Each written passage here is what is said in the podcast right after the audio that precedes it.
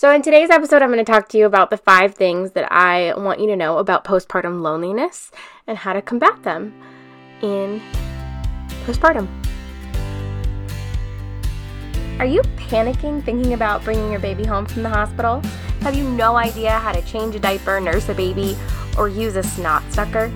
Or do you find yourself constantly fighting over everything with your partner? Welcome to the New Mom Naturopath podcast, the show where we help you find out how to reduce your anxiety, strengthen your relationship, and take care of yourself along with me. So reheat that lukewarm coffee and get ready to enjoy being nap trapped while we find your confidence in postpartum.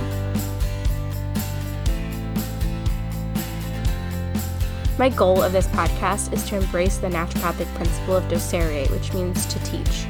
I really want you to learn practical advice on how to actually improve your postpartum experience, but this does not replace the use of your own personal physician. Any and all medical advice should be done and taken through the careful and personal decisions of your medical doctor. Can I let you in on a little secret? You're probably spending way too much time preparing for labor and not enough time preparing for postpartum. Postpartum is a zillion times longer, and I want to help you with it. So check out my free training at www.thenewmomnaturopath.com. That's thenewmomnaturopath.com. It's a 40 minute training that helps you prepare for postpartum with confidence.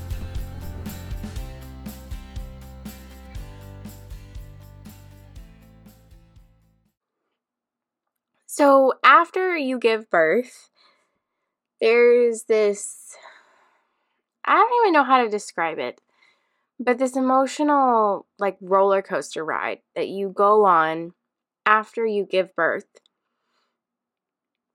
And it feels so um, alarming. It feels alarming. It feels very jarring that you're going to have, that you go from being the center of attention, what everyone cares about. They care about how you're feeling, what's going on, how, um, they care about all the little details all the little details of your life matter.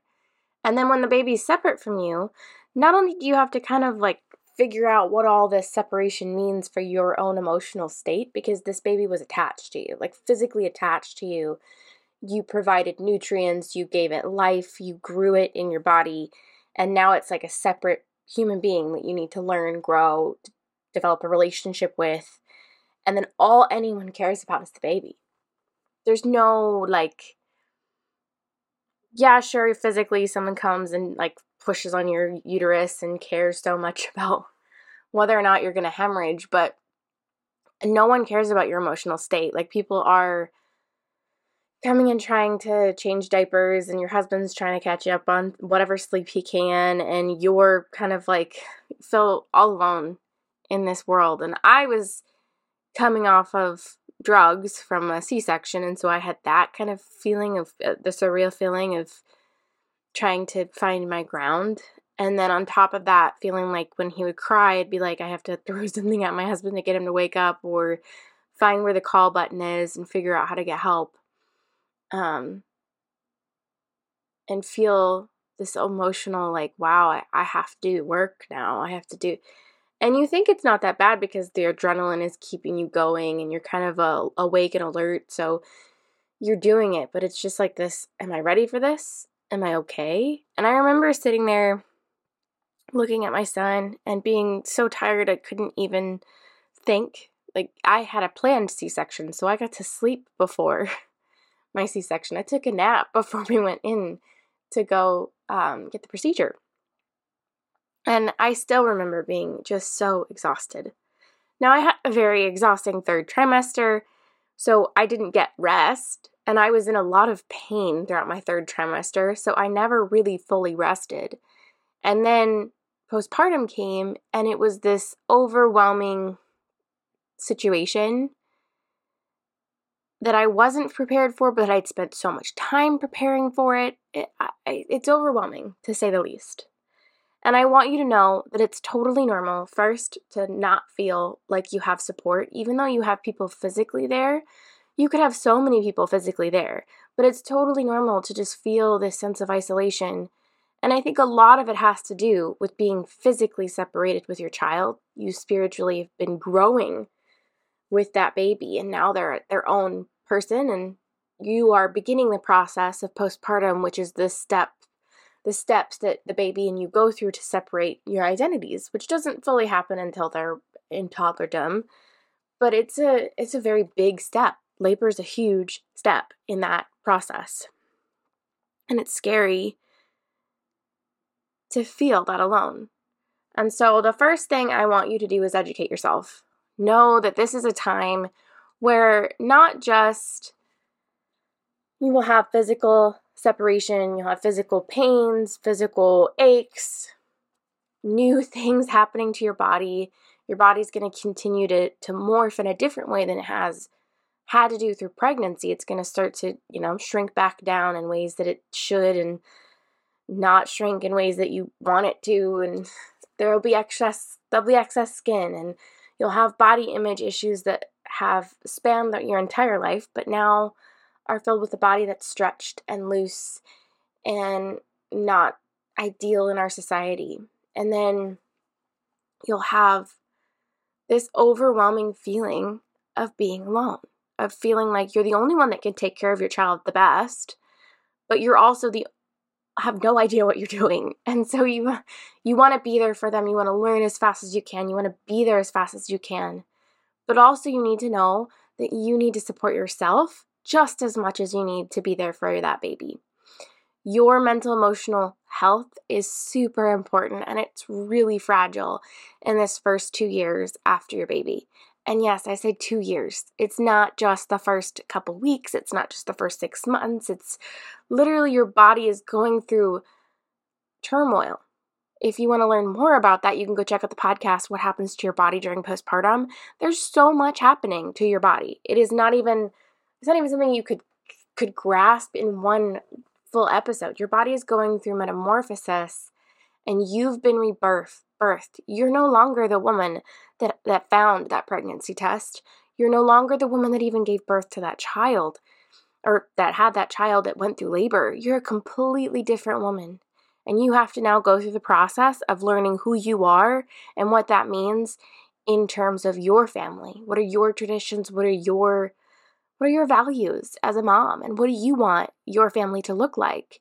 And that's a big thing to walk into. And so educate yourself before you get to, pre- to labor about how and when you sh- you want things to happen. What are your values? What do you want as a mom? And know that it's going to change because as soon as the baby gets here, all the things that you're like, I'm never to do, they always change. Um, they always morph and grow as you learn what is going to work for you and what is definitely not going to work for you. the second thing I will say is that talk to your friends, your family, and um, most specifically your husband or partner about it. This is so important.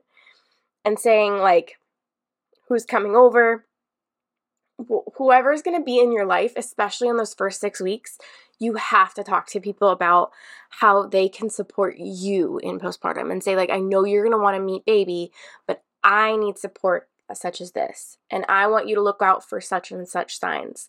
Um, i knew my husband i already was struggling with depression i was already on antidepressants during my pregnancy and i knew i would have to tell my husband hey if i have such and such behaviors if i start to isolate if i don't if I don't talk to people, if I don't, um, if I start crying all the time, or if I don't just, I, I don't sound like me, I need you to help me. I need you to help me know that it's going to be, that I need to reach out for support. And I need you to do it in a very kind and loving way, not say stuff like you're hormonal or, wow, you're in a really bad mood today, or, oh my gosh, can you just get over it? All the things that are automatic gut responses to someone who's really suffering with depression. And not to put anything on my husband, he was amazing and supportive during my postpartum period. Um, and I really did thrive in postpartum. So, but having those conversations beforehand to say, hey, I need support in this because I'm going to feel isolated and I can't look at myself with a like a, an objective lens. I can't give myself the viewpoint of of not knowing uh, what is going on in my life. I just can't. So I need someone's help to be able to say like you're not yourself. This is not a normal response to being a mother. I need I think you need to reach out to someone. I think you need to get help. And that conversation is hard, especially in our society where we look at mental health struggles as a really big negative, and going to a counselor is some, seen as something that can sometimes be um, uh, really shameful, especially in certain cultures. But it's also really important that you get people that you trust. Now, if you have family members that are really against therapy, or you have people that in your life that are just very much against talking about mental health issues, don't go to those people. go to other people. Have your support system in line. Um, and then I I created a list in my postpartum journey of how to uh, figure out who I was going to call. So it was like a, I'm going to call the pediatrician if something happens with his physical thing, with something physical. I'm going to call my OB or I'm going to call my primary care provider if something happens to me. And then, um, you know, like I'm going to call a lactation consultant if I'm if there's something wrong with um, breast milk, if there's something wrong with me nursing, or if I'm having trouble with nursing, I'm going to go call um, a lactation consultant, and I had those listed. Um, I had a doula for labor. I had a, and she had amazing resources for me. And then I was able to get a program through Medicaid because I was on Medicaid for my pregnancy because I was in school at the time, so not making any money. Um, that allowed me to get access to a lot of resources. And then I had a list on my fridge of the hospital's uh, postpartum support system. Um, so, my hospital system that I went to had a really amazing opportunity that you could um, go to their postpartum mental health suite. They actually had a specific part of their hospital dedicated to all the women that needed help with postpartum, and it was amazing. Um, I didn't love their lactation consultants, but I did love the postpartum experience, being able to get support for my own mental health from people that weren't afraid to give medications to someone who was either pregnant or postpartum and able to help me through the process of figuring out how to manage my depression so that I could be there for my son and so that I could get through a really, really difficult pregnancy. The next thing is I want you to create a really, really good space for yourself, whether that means um, the bed or the chair and or your rocking chair. Um, but I usually I I've talked about this before, but I created my rocking chair had everything I needed. I had a footrest to raise my legs. I had a um, a three towered uh, cart that I could carry around, and that allowed me to have all the breast uh, pump supplies that I could possibly need, which I didn't think I would need really early in postpartum, but we had latch issues, and then I had all of the towels and clothes changes I could possibly need for baby and for me and then also a ton of high protein nutrient dense snacks. Um, my postpartum, my doula actually provided me with really delicious protein balls. And then I had protein bars and snacks that are, you know, like Clif bars and Luna bars. And are they filled with sugar? Do they have bad ingredients to some people? Yes. Were they horrible to some people? Yes but they were easy, convenient, and they allowed me to feel nourished. They gave me comfort in a time where I really desperately needed support. And I created a space in my home where I could watch TV if I needed to have downtime. I could also listen to audiobooks and podcasts. I could learn while I was in a time of a lot of boredom because babies sleep a lot. They sleep a lot. They just don't sleep on the schedule that you want them to sleep, and they don't sleep when you're trying to sleep, so you don't get sleep and then they sleep on you all the time so you can't get anything done. So there's a lot of downtime, it's just not usable downtime, and then it's exhausting because anytime they're awake, they're crying because that's the only way they can communicate with you. So giving yourself the comfort of a place that you want. Other ideas is that you can have a diffuser with essential oils going, usually something that's really calming. I like rose essential oil and clove, and then um, I had lavender as well. Those are really calming, really inviting scents um, to have in your house so that I felt like I was in a peaceful place.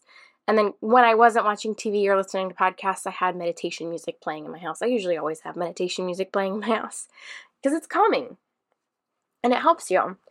Um, and the last thing I will say is that I really, really, really want you to create an action plan for your own mental health in postpartum.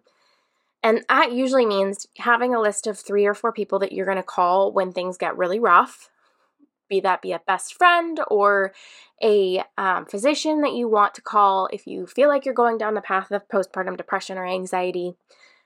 Or just a friend that you're calling, hey, I'm having a really hard day, can I vent? And then lastly, a warm line, a list of warm lines that you can call. So in major cities, a lot of postpartum uh, support systems are in place, and you might be able to look up postpartum warm line. And this is kind of like a suicide hotline, not really for suicide. It's just a um, it's a it's a line for women that are going through the really difficult parts of postpartum, and they can call and you can just talk to a mom. Usually it's a volunteer of a mom who's just been through what you've been through and they're helping and they've been trained to support you through any of the hard times in postpartum.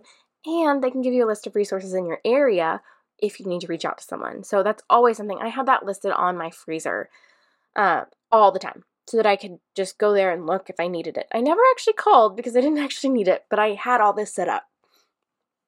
And then lastly, journal, write it out, talk it out. Um, I did a lot of journaling on my notes app in my phone. I literally labeled it journal, don't read.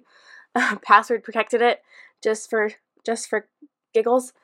And um then also there is an app called Easy Voice Recorder. I think it's like 10 bucks in the you I just said YouTube in a podcast in Apple store, in the App Store and it will record your voice so you get an audio bit of what you just said but also it'll transcribe it into words and then you can just put that in your journal so you're actually still getting things out you're looking and analyzing it and you're seeing it in words and that really helped me to be able to journal at a time where i didn't and if you look on if you're looking on ways to journal go ahead and check out my podcast titled uh, How to Handle Your Emotions in Pregnancy. I go through Corinne Crabtree's four N's for analyzing emotions and handling the new thoughts of pregnancy, whether they happen to be a rational thought or there's some sort of um, thought that you're just really concerned about. It's helpful to go through that.